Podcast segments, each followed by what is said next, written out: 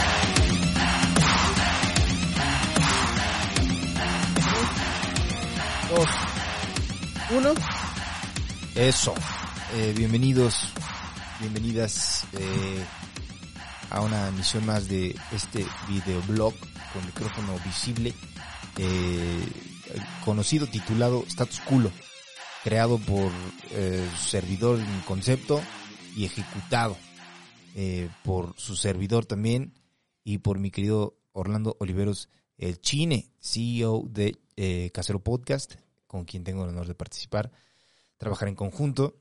Eh, ¿Cómo estás, Manix? ¿Cómo ha estado tu día? Bien, bien, bien. Este, regresamos con todo, muchas grabaciones este, este día, el día de hoy. En corto, ¿estuviste ya, este, extrañabas este ritmo de trabajo o estás dos, tres? No, sí, sí, sí extrañaba, ¿Sí? sí, extrañaba. Y además necesito como agarrar ritmo porque luego todavía me pongo medio pendejo. Ahorita ya viste se me olvidan las cosas y ve. Tuvimos ahí un problemilla con los, con los audífonos que, que estamos este, intentando. Bueno, yo estoy pensando, se me ocurrió que estaría bueno tener la- los audífonos puestos tanto para escucharme y para darle una refrescada, un- una bocanada de aire fresco a la imagen cuando usted vea este videoblog con micrófono visible en su YouTube, en su aplicación llamada YouTube. Eh, coméntenos si le gusta o no le gusta que tengamos los audífonos puestos y no le vamos a hacer caso. Porque vamos a poner, me voy a poner puestos y de seguro tres programas se me va a olvidar y volvemos a lo mismo. Pero esperemos ten- mantener la constancia. Este, mm, estamos, eh, este episodio va a salir la semana que viene, ¿no? este Muy episodio bien. va a salir, eh, la fecha exacta te la digo en un segundo. Gracias, Manix. A ver, igual yo también le checo por acá porque quiero hacer los anuncios parroquiales. Va a salir el, el, para los platino va a salir el domingo 13 Domingo, sí. y para los, este, lo- el resto del público va a salir el miércoles 16. 16, ¿va? Ok, perfecto. Bueno, miércoles 16. Eh, pero cuando salga este episodio ya habremos estado en Lima, que de seguro fue un exitazo lo que pasó en el show de Rebelde Comodino que tuvimos por allá, y en Cuenca, Ecuador también, mi tierra natal, que estuvo muy suave. Y este 18 de febrero estaremos en la ciudad de Buenos Aires, Argentina, mi natal ciudad, la ciudad que me vio nacer, eh, y Rosario, Argentina, al día siguiente, 19 de febrero, para que usted eh, adquiera sus entradas. ¿Dónde las puede comprar? carlosvallarta.net. Ahí puede comprar sus entradas para que vaya a ver Rebelde Comodino Stand Up Comedy. Y pues se ríe un rato, ¿no? Y vaya a ver un poco de entretenimiento en vivo y diga, ah, mira, como el meme, qué divertido es ese hijo de perra.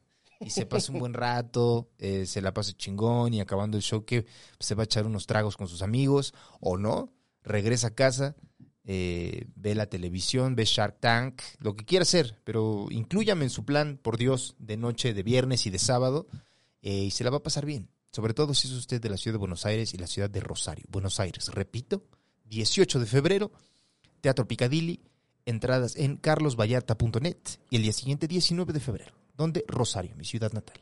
¿Dónde?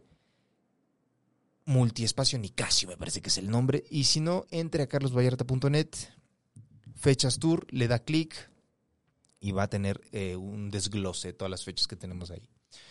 Este, estamos, bueno, estoy yo ahorita pasando por, eh, obviamente, el tema de los shows que tengo que hacer. Eh, tengo unas fechas que ya están vendidas y si no estuvieran vendidas, pues las promocionaría, pero ya se vendieron.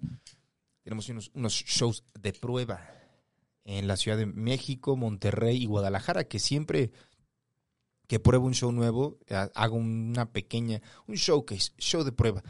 Intento cobrar lo menos posible. Eh, anteriormente, recuerdo cuando probé Furiañera, por ejemplo, la primera vez cobramos 150 pesos el boleto para que usted fuera y si no funcionaba, pues mire, pagó 150 pesos también. El resto, si les soy honesto, lo que más se va es en pagar eh, tanto a los sueldos de las personas que trabajan en los lugares. Estaremos en Ciudad de México en el 139, en Guadalajara en el C3 y en Monterrey en el Escocés.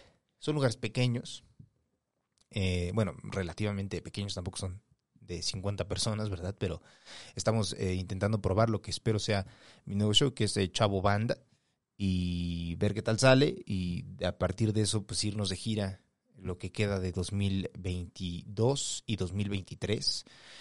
Y estaremos yendo a diferentes ciudades del continente con Rebelde Comodino para terminar de amarrar, ¿verdad? Que fíjate que escuché hace poco por ahí con Santiago Flores Meyer, el, el- nuestro amigo blanco de confianza, junto con Horacio Almada, que eh, resulta que hay una especie de ley no escrita en cuanto al stand-up, que tienes que hacer, eh, creo que como 150 horas, no, no tanto. A ver, bueno, sí, como 150, 300 presentaciones, no sé si es 300, ya no me acuerdo al chile. Y, y si le marco ahorita, como que va a estar sacado con calzones, diciendo, ¿qué, qué no ¿De qué me estás hablando? ¿Qué, te- qué estás hablando? No me acuerdo lo que te dije. Algo me dijo así, que un show, supuestamente los gringos lo- lo- se la pasan rolándolo como unas 150 veces, 300 veces, como para que quede súper amarrado. Y dije, pues sí, o sea, o sea, sí, sí, o sea, entiendo. Pero también luego en México, o sea, ahí en Estados Unidos, pues puedes hacer show, o sea, en, en California, es el estado de California, ¿no?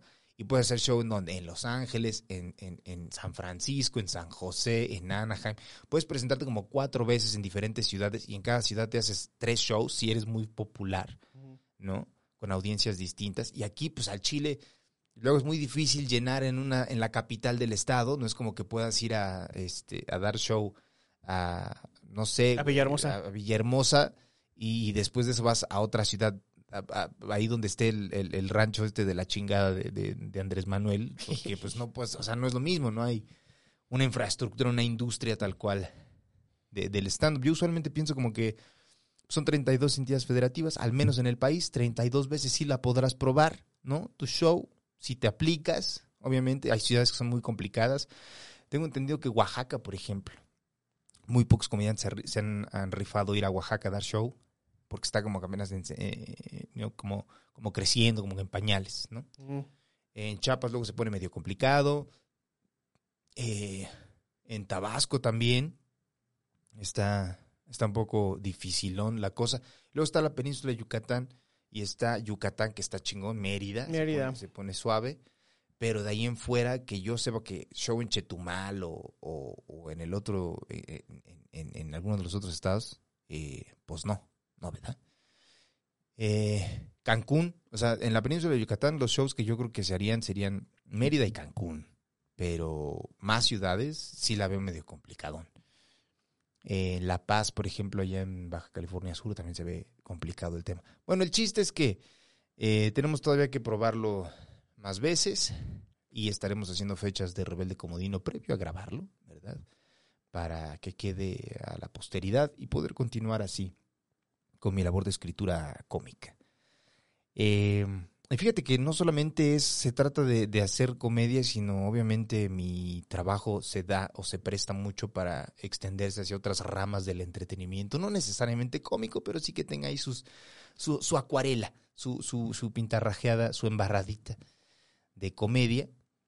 Eh, y últimamente he tenido la oportunidad, afortunadamente, no digo desafortunadamente porque muchos quisieran tener algunas veces las oportunidades, ¿no? De, oye, ¿te gustaría o te interesaría hacer esto? Pues rífate, ¿no? Pero se me han abierto las puertas un poquito para hacer castings de diferentes cosas eh, para la industria del entretenimiento, específicamente em, de- del entretenimiento en habla inglés. Y es muy complicado porque, o sea, hacía mucho tiempo que no me pedían hacer un casting. Eh, Mm.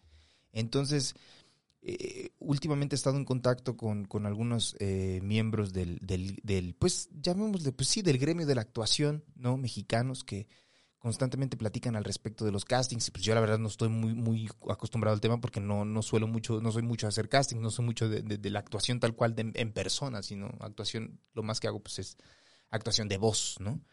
Pero eh, actuación ya, eh, digamos que frente a cámaras, pues contadas ocasiones, que es un tema que me interesa justamente porque en la cabina pues puedo hacerlo eh, y me siento un poquito más arropado, me siento menos expuesto porque estoy en la cabina y no me están viendo como la gente. Como a ver qué es lo que va a hacer este tipo, ¿no? Como que está. Puedes hacer muchas cosas con tu cara, con tus, con tus brazos, puedes extenderte siempre y cuando metes un putazo al micrófono y, y todo está chido cuando estás haciendo actuación de voz. Y por- porque tengo un tema como de la de, de vergüenza que siento que si me ven como que me inhibo mucho, ¿no? Y con la, la actuación en cabina, el doblaje, pues te permite mucho actuar, ex- eh, explayarte sin que te estés exponiendo a ser visto por otras personas. Hace poco me tocó grabar eh, doblaje, estuve en, en doblaje y eh, estaba muy curioso porque la cabina estaba puesta acá y justo enfrente de mí hay una nueva, la nueva modalidad, digamos, que tienen ahorita eh, muchas empresas de doblajes que debido al COVID eh, no están yendo todos al misma, la misma cabina de audio como era cuando yo estaba haciendo doblaje y como era previo a, a, la, a la emergencia. Entonces el director se conecta por un sistema tipo Skype, eh, Zoom, y está el encargado de cabina, el ingeniero, y tú te metes a grabar. Entonces escuchas las indicaciones del director que está viendo la pantalla y está viendo cómo estás eh, empatando tu voz con lo que él ve en pantalla. Y tenía la cabina y justo enfrente de mí estaba el vidrio y estaba el ingeniero de audio. Y había como unos problemas que estaban surgiendo con el audio de, de- lo que estábamos grabando. No tengo la menor idea qué pasó. Y como que el ingeniero tampoco, porque tuvo que reiniciar varias veces el sistema, el programa que utilizan para grabar. Y, pero recuerdo que mientras estaba grabando, que era una escena como un poquito, no un poquito, era bastante pesada y muy fuerte, muy, muy dramática, pues me estaba metiendo yo en, en- en el, en el personaje, pero no, uh, tienes la cámara acá y tienes el guion que está apareciendo en la pantalla, entonces tu, tu cara está concentrada acá, tienes el micrófono y de repente se me ocurrió como medio de reojo, en la- con la rabadilla del, de, de mi oclayo, ver hacia el vidrio y vi que el, el ingeniero estaba como ahí, como bien asomadote, viendo qué estaba pasando. Como que me empecé a inhibir, dije, verga, ¿por qué me estás viendo, güey? No me estés viendo, güey. Pero no me estaba viendo a mí, sino que estaba escuchando como que había un pedo de audio, pero estaba, ¿qué estará pasando? A lo mejor le está pegando al micrófono o algo está pasando y estaba como muy concentrado en mí y me empecé a inhibir un poquito, que está mal, porque pues si estás actuando, si tu trabajo es expresar emociones, sentirlas, ¿no? Y, en el caso del doblaje, expresarlas a través de la voz, tienes que hacer muchísimas inflexiones en, lo que estás diciendo, en el texto que estás expresando y al mismo tiempo también con el cuerpo te ayuda, ¿no? La diferencia es que si el personaje en cámara que estás doblando está haciendo esto, tú no necesariamente tienes que hacer esto. Si te sirve, pues adelante. Puedes hacer otra cosa con el cuerpo o no hacer absolutamente nada. Yo algo que uso, me sirve mucho, es como que me agarro los, los audífonos así bien fuerte y de ahí empiezo como a decirlo sin necesidad de hacer como necesariamente los mismos movimientos que está haciendo el personaje en la pantalla. Entonces he estado haciendo varios eh, castings y es bien difícil porque mm, algunos, no todos, dan retroalimentación de cómo lo hiciste, ¿no? Eh, y se siente como bien raro exponerte a que la calificación y la crítica de tu trabajo, que es un trabajo que estás mandando, porque es un self-tape, ¿no? Te grabas y, y mandas lo que, lo que hiciste. Que por cierto, Chino, si pudiera en un futuro, ¿tú crees que pudiéramos grabar? Sí, aquí. Sí, mira. Y yo con mi pinche teléfono ahí, grabando en el cuarto de mi hijo con mi bebé llorando, man. Había venido acá. Y como que te dan algunos comentarios. No son hirientes, al menos tampoco soy, o sea, no estoy perdido completamente de, ah, verga, no sé cómo actuar. Tampoco, o sea, tengo una idea, eh, pues clara. No así a la perfección, ni soy un clavado de la actuación, y la verdad no soy un gran, eh, no es como que, wow, mi pasión es actuar y la verga, no, la verdad no. Pero bueno, hicimos un casting eh, y como no quería llegar pues como en frío, acababa de regresar yo de Nueva York y mi cabeza estaba concentrada 100% en, en stand-up comedy y luego mi cabeza tiene el pedo de como que tengo que saltar de una cosa a otra, ¿no? Entonces, ya, si hace un rato que no he hecho doblaje, por ejemplo, y me dicen, oye, tienes llamado de doblaje en dos días, lo que hago es que agarro un libro en español y me pongo a leer, me pongo a leer para recuperar la adicción en español, me pongo a leer cómics, ver eh, una caricatura, lo que sea doblado para ir como entrando en calor, aunque sea unos dos días antes, ¿no? Porque la ventaja de quienes hacen doblaje eh, o como su principal ocupación es que lo hacen todos los días. Entonces todos los días están metidos en su arte y lo perfeccionan y están clavados y, y tienen el tema que esto es lo que hago todos los días, por lo tanto me enfoco en esto.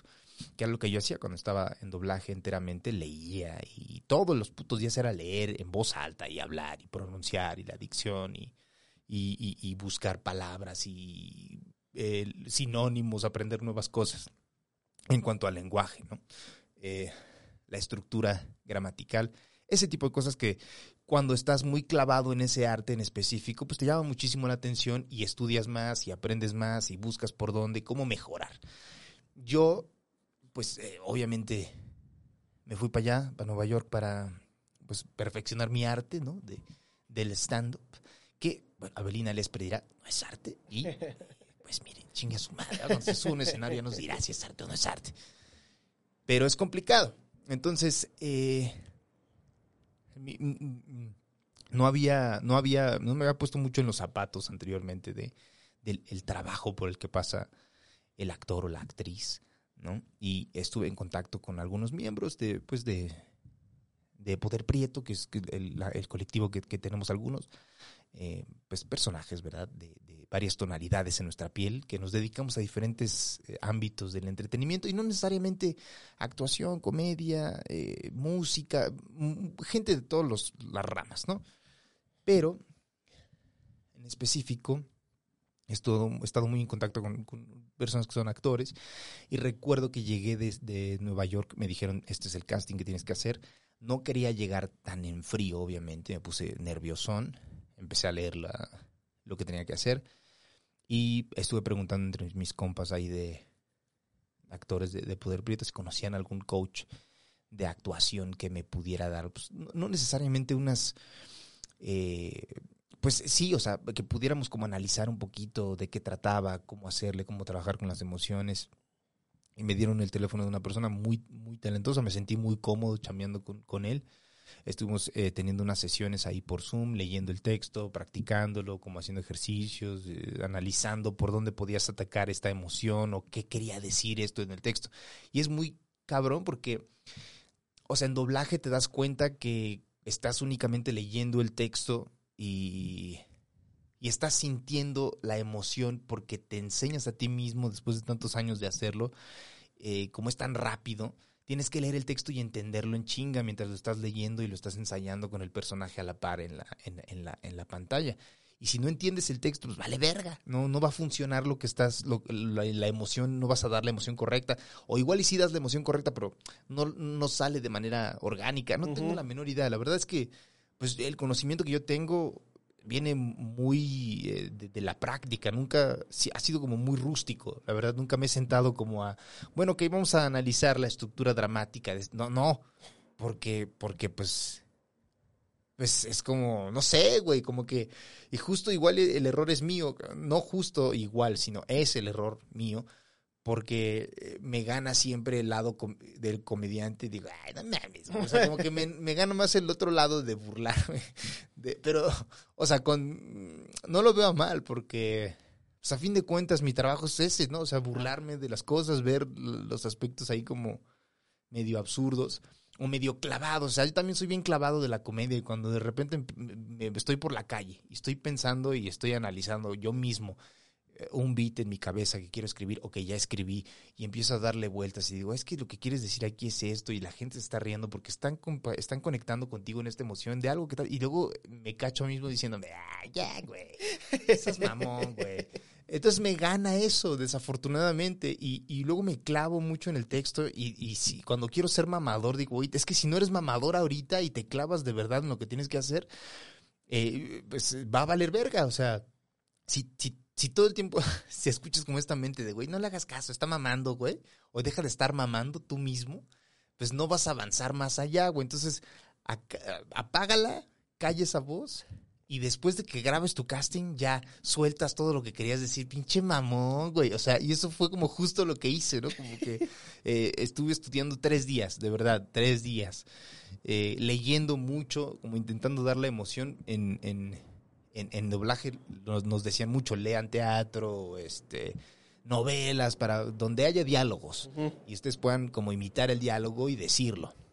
El, el problema no, no es que, a ver, no es como que, como que se nos limite por el doblaje a la emoción que quieres, que tienes que expresar. ¿Por qué? Porque el doblaje tienes, eh, pues, el recurso técnico de que tienes que hablar en un lenguaje lo más neutro posible. Por lo tanto, hay cierto acentillo ahí que notamos. Y cuando tienes que dar cierta emoción, tienes que mantener. eh, o a mí me ayuda mucho eso, porque igual yo empecé haciendo, orientando mi actuación hacia la actuación en cabina, ¿no?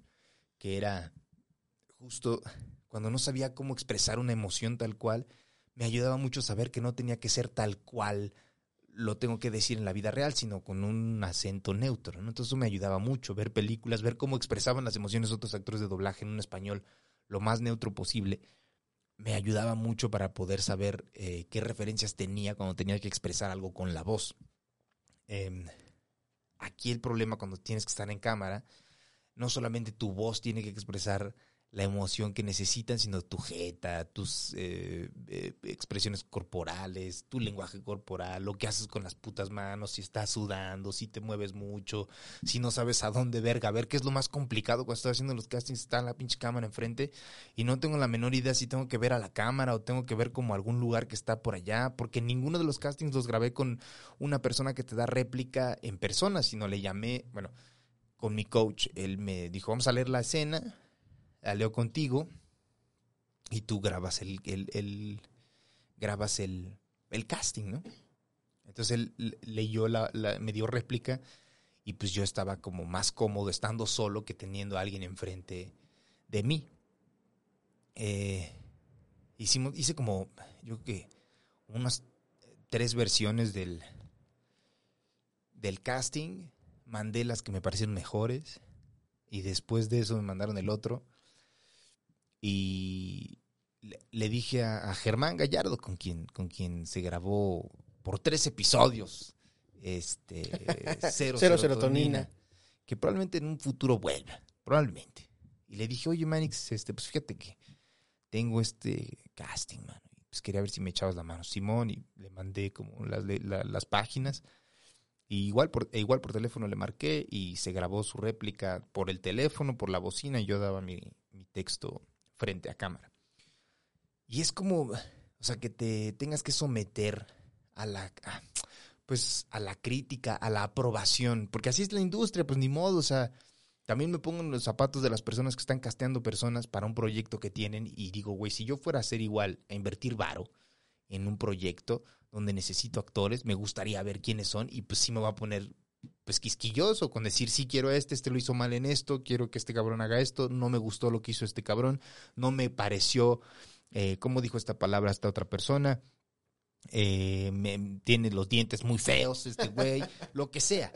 Eh, lo entiendo a la perfección, pero es bien duro, güey. Es bien duro como estar en contacto con, con estos compas actores y actrices, como ver cómo constantemente su vida se van a hacer castings y, y en someterse a la aprobación de los eh, que buscan, los que quieren llevar a cabo el proyecto. Y pues te hace sentir, cometemos el error muchas veces quienes nos, nos dedicamos a esto, de definirnos en, tota- en nuestra totalidad por lo que hacemos en el ámbito laboral, ¿no?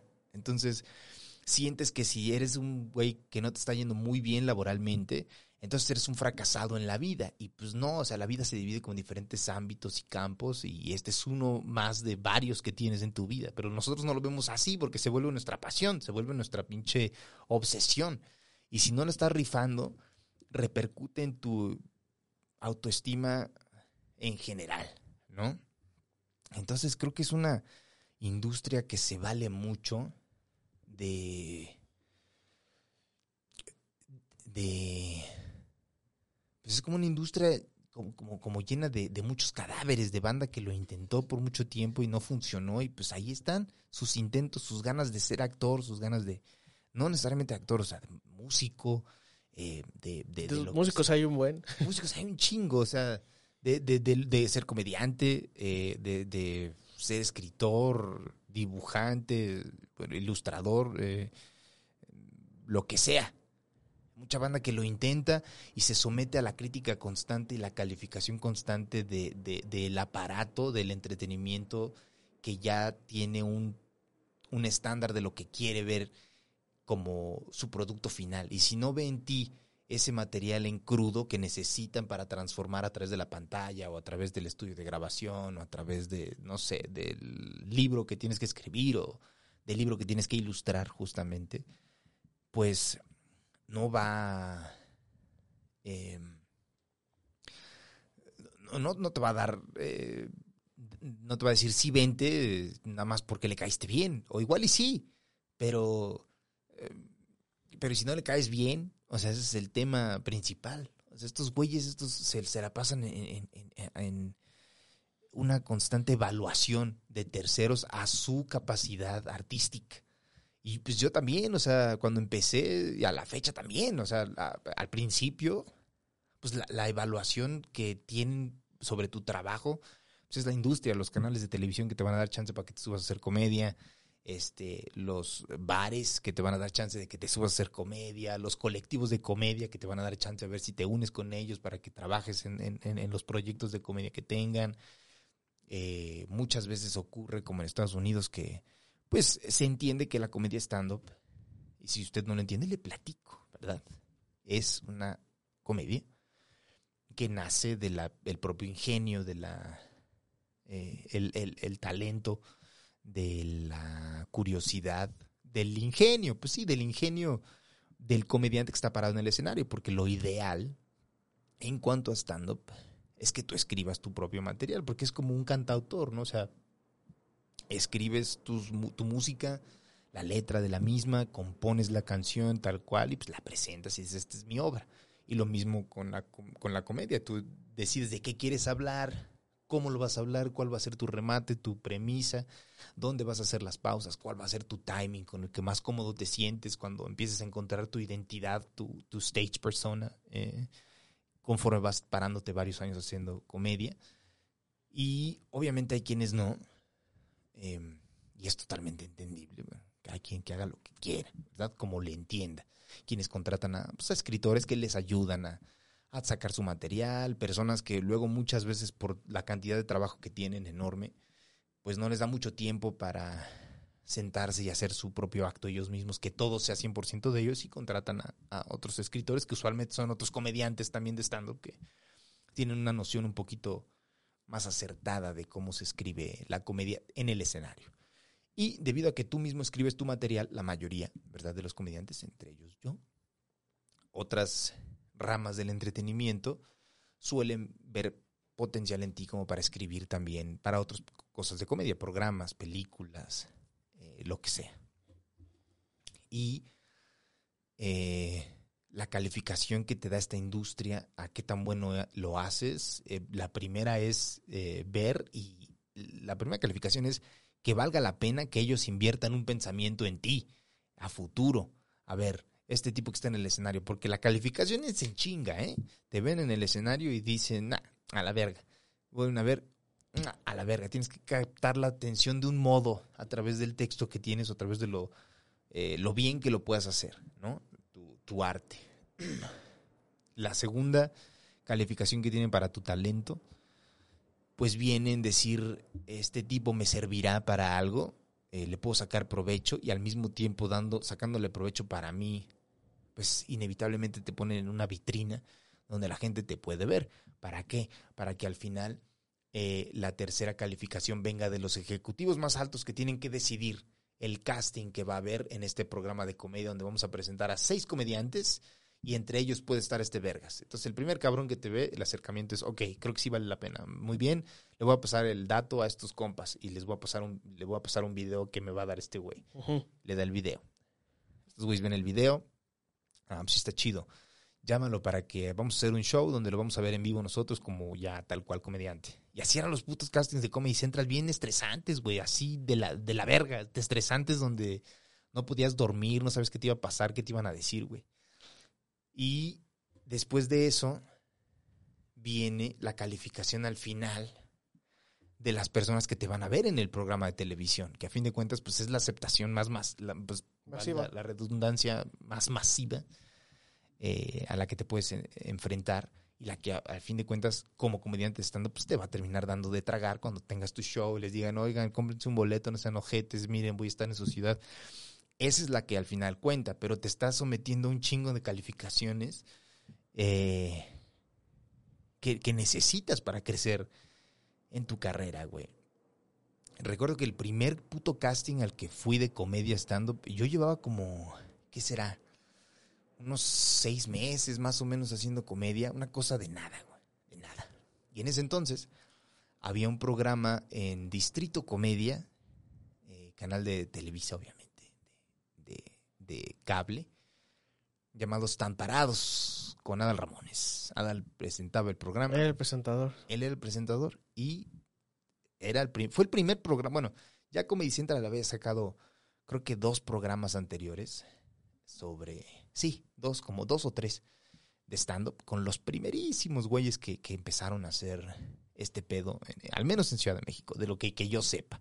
Estaba Héctor García, creo que la primera fue como por ahí 2011, en VH, ah, VH1, creo que se llamaba el- el- un canal, una madre así. Estaba Juan Carlos. Juan Carlos Escalante. Ese de Beach One es de, es de MTV. Entonces, ¿era una productora gringa lo que lo hacía? No, era una productora local. Ah, Era- ok. Y ya eso nada más transmitían por Beach One. Ajá, sí. Órale. Era, no sé si era tal cual Argos Ah, órale. o una rama de Argos. Una cosa así.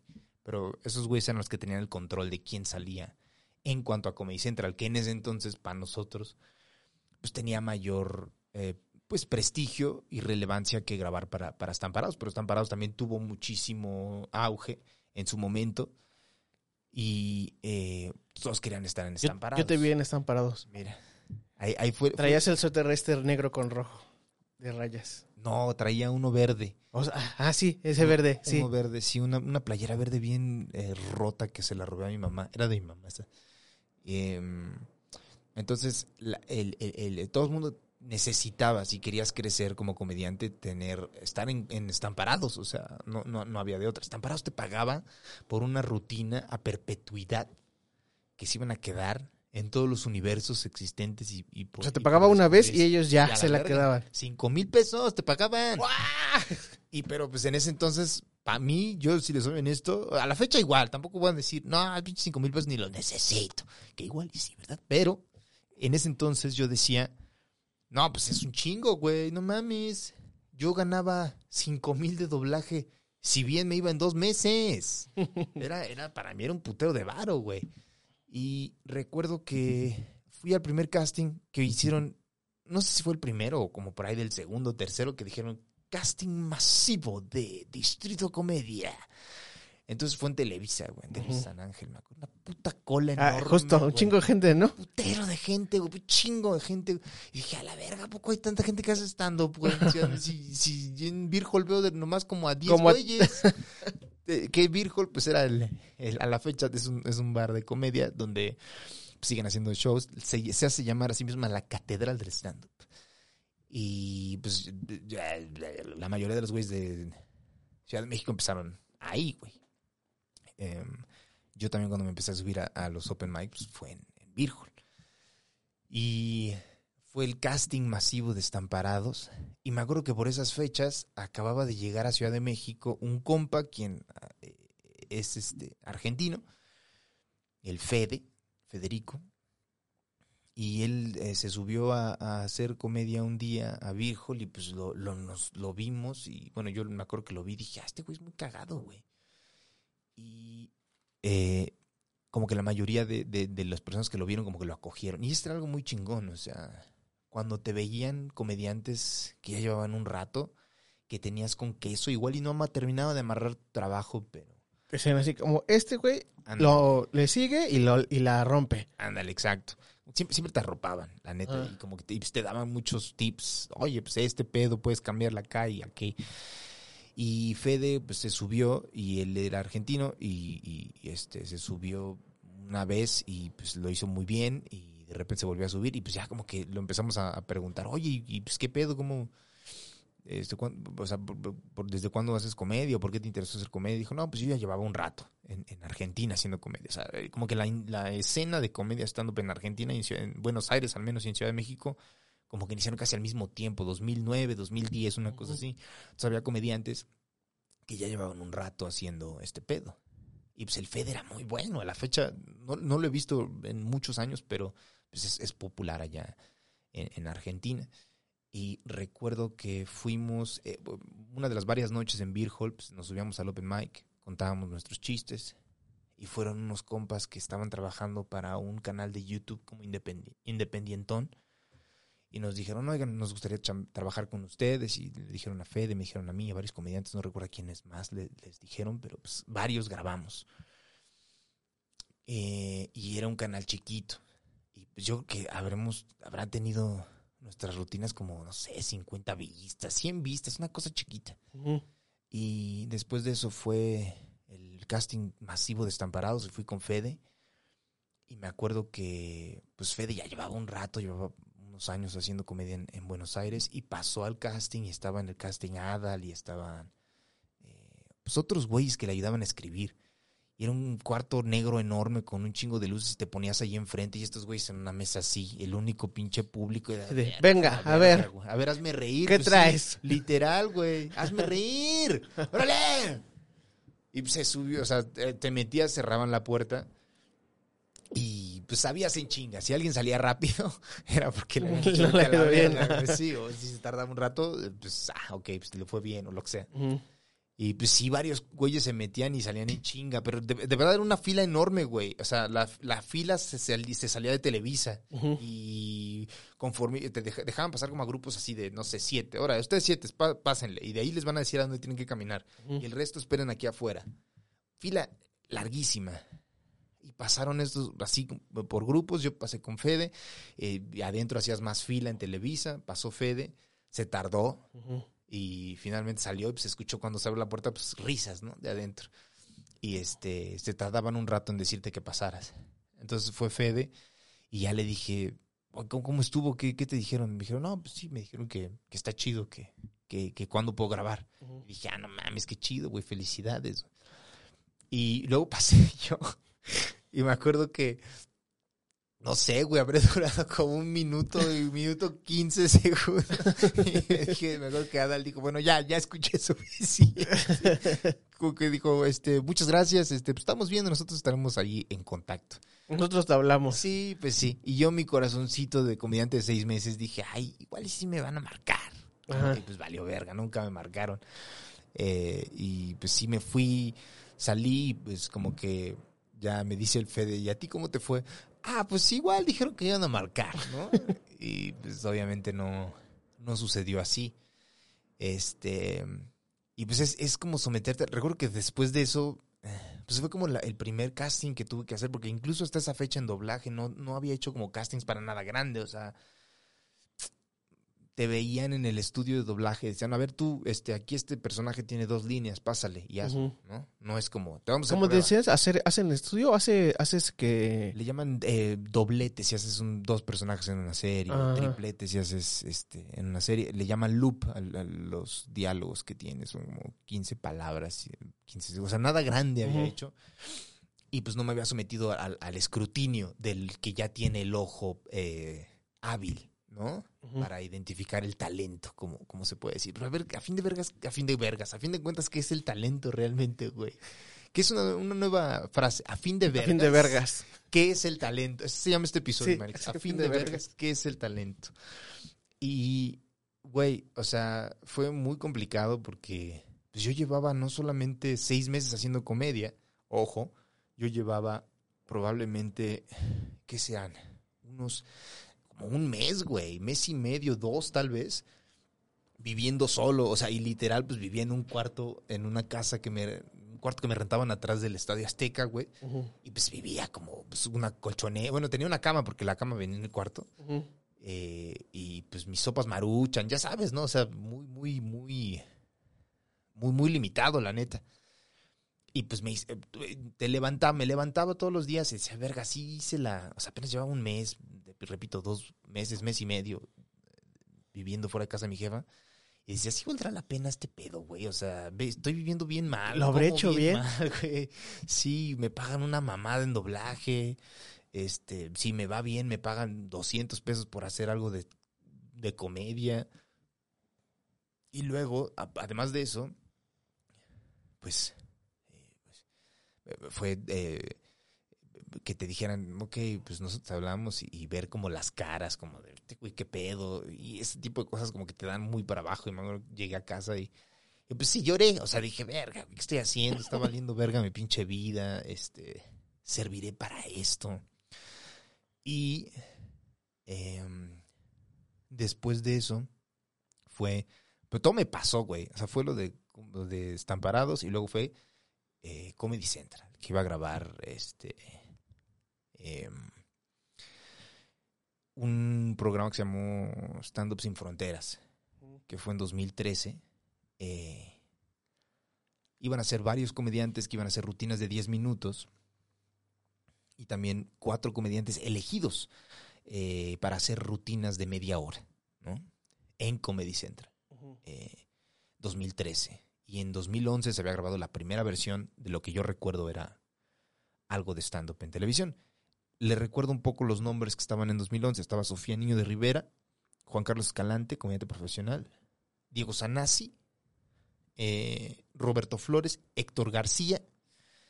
Y en 2012 se amplió ya también el- los elegidos. Eran, eran ya más comediantes. En 2013 se hicieron menos. Eh, los comediantes que hicieron media hora para Comedy Central en esa versión de Stand Up Sin Frontera fueron eh, Alex Marinical, alias ese güey, Ese güey. Ed- Eduardo Talavera, El Diablito y Roberto Flores. Y además de eso, había como, o sea, para que el programa tuviera como cierta coherencia, igual estoy recordando mal, el comediante media hora pues era el headliner, él cerraba el- el- la emisión y antes de él iban tres comediantes que hacían 8, 10 minutos. En tres comediantes estuvo Franevia, estuvo este, eh, El Chaparro, estuvo Macario, estuvo Horacio Almada, varios. Y eh, recuerdo que para ese, ese casting fue. Yo no sabía que iba a haber casting ese día. Pues era como un pre-casting Ujú. en, en, en Virgol, el día del, del open mic. Y recuerdo que yo pues iba todos los miércoles al open mic. Y ese día me hablaron y me dijeron, oye, hoy va a haber open mic. Este, digo, hoy va a haber, hoy va a haber como una. Oye, en el Open Mic va a haber casting. Ajá, va a haber banda de Comedy Central viendo a los comediantes. Y pues como que le dijeron a los que pues que sabían que íbamos todos los días, igual Ajá. no éramos súper eh, buenos haciendo comedia, pero nos dijeron, oye, este pedo. Y recuerdo que llegué y casi, o sea, sí había gente los días que yo iba. En su mayoría había comediantes, teníamos muy poco público, pero ese día había un putero de comediantes que fueron, pues se enteró todo el mundo, se, se, se Sí. esparció el rumor y todo el mundo entró y estaban ahí haciendo casting, o sea, subiéndose a hacer comedia, que no estaban probando, estaban pues obviamente haciendo sus mejores Sacando sus minutos, chistes. sus chistes más sabrosos, man, para, para quedar bien. Y al chile yo también lo hice. No fui a probar, dije, ah, ok, perfecto, entonces vamos a, a probarlo, eh, a sacarlo el, repertorio, que para ese entonces no tenía ningún repertorio. Pero dije, bueno, creo que esto medio funciona bien. Y si les soy honesto, creo que sí probé, probé como dos chistes. Dije, si les va bien, chido, si no, a la verga, güey, ¿no? Y me subí, hice mis pendejadas, me bajé. Eh, esto fue después de lo de Estamparados, porque yo, yo dije, no me voy a exponer a mí mismo otra vez a que me digan vete a la verga y llorar y, y valer verga. Y recuerdo que para ese me dijeron, hey, eh, vamos a, hacer un callback, que es el callback para la gente que no esté muy familiarizada con el argot de la industria del entretenimiento. Algo vieron en ti, pero no están muy seguros si vas a rifar. Entonces, vente otra vez, haz tus chingaderas y ya decidimos en esta vez si te quedas o no te quedas. Entonces hicieron un callback con eh, varios eh, comediantes. Eh, entre esos estaba yo. Entre esos estaba Fede también. Ajá. Fede de Argentina, quien había sido aceptado en, en Estamparados.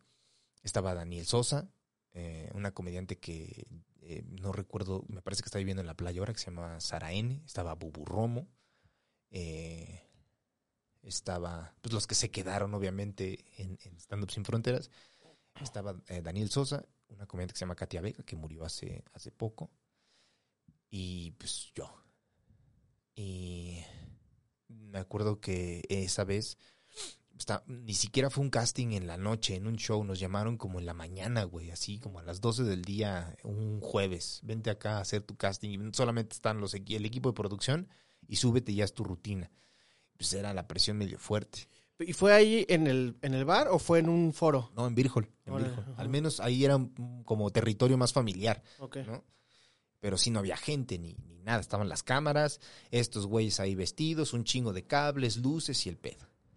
Y pues obviamente no- nos subimos, hicimos el, el casting.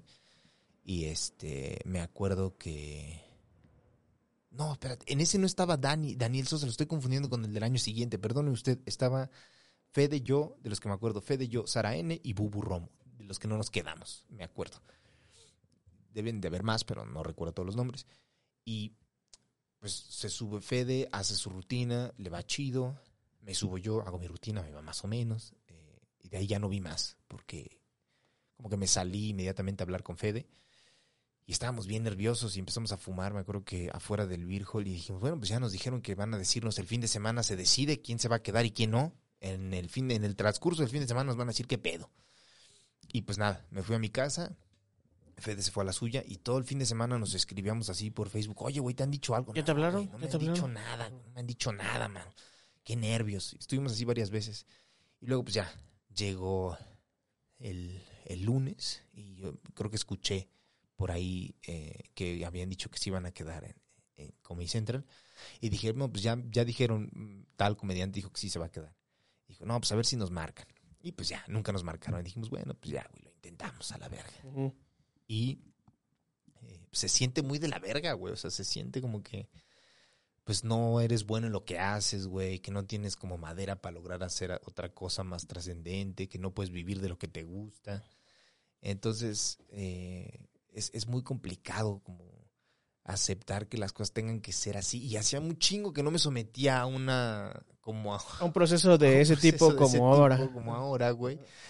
Que bueno, o sea, pues sí fueron chingadazos varios años y, y a la fecha siguen siendo chingadazos, pero también como que a la fecha tengo cierta, pues, eh, forma de decir, ah, bueno, pues vete a la verga, si no lo hago contigo, pues lo hago con otro, güey, o lo hago yo solo, ¿no?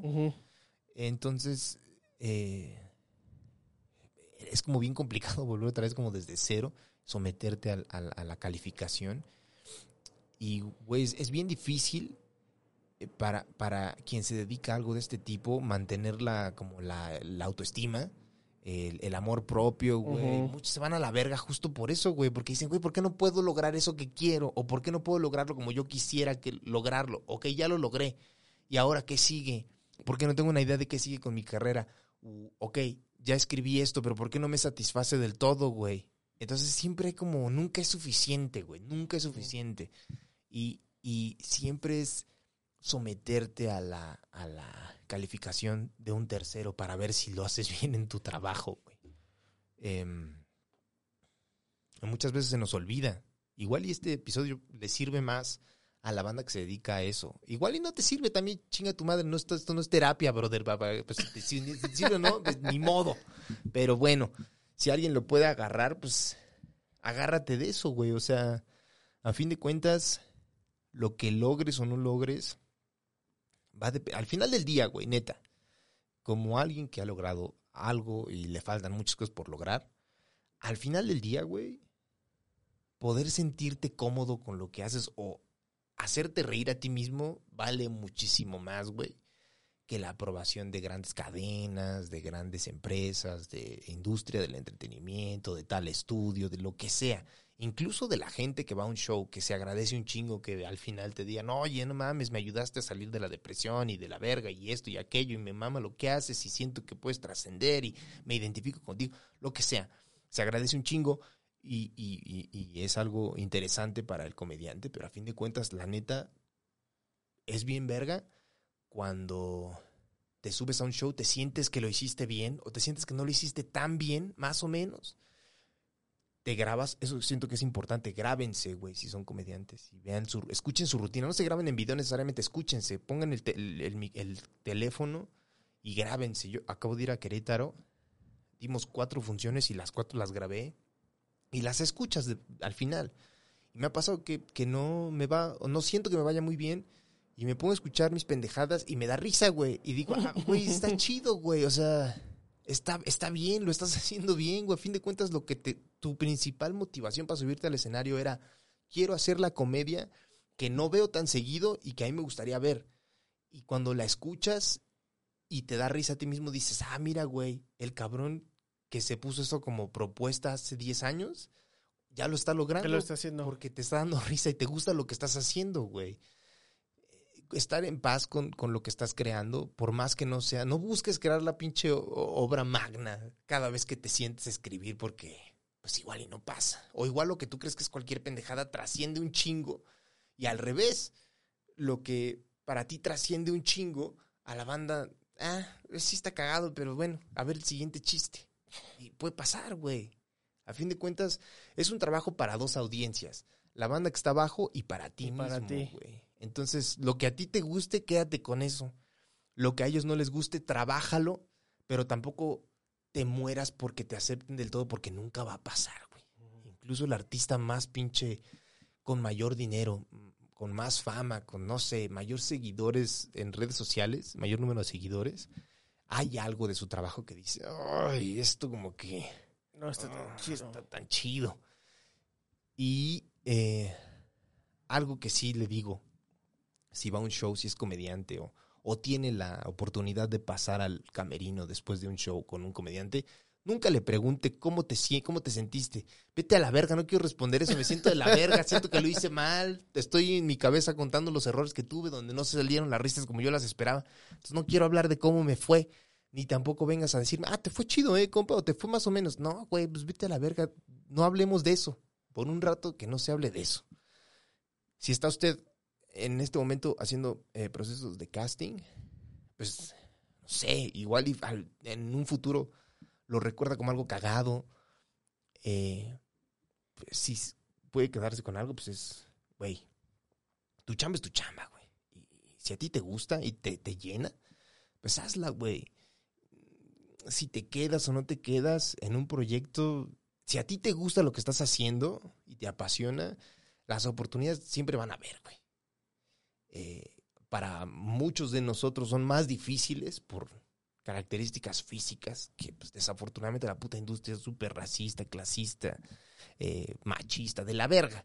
Se nos va a hacer más difícil de, de- lograr, pero a fin de cuentas, a fin del día, el pinche placer de saber que te dedicas a lo que te mama, tiene que sobreponerse a las decepciones, que siempre va a haber, güey. Porque si te dejas llevar nomás por las percepciones, las decepciones, pues vas a valer verga, güey.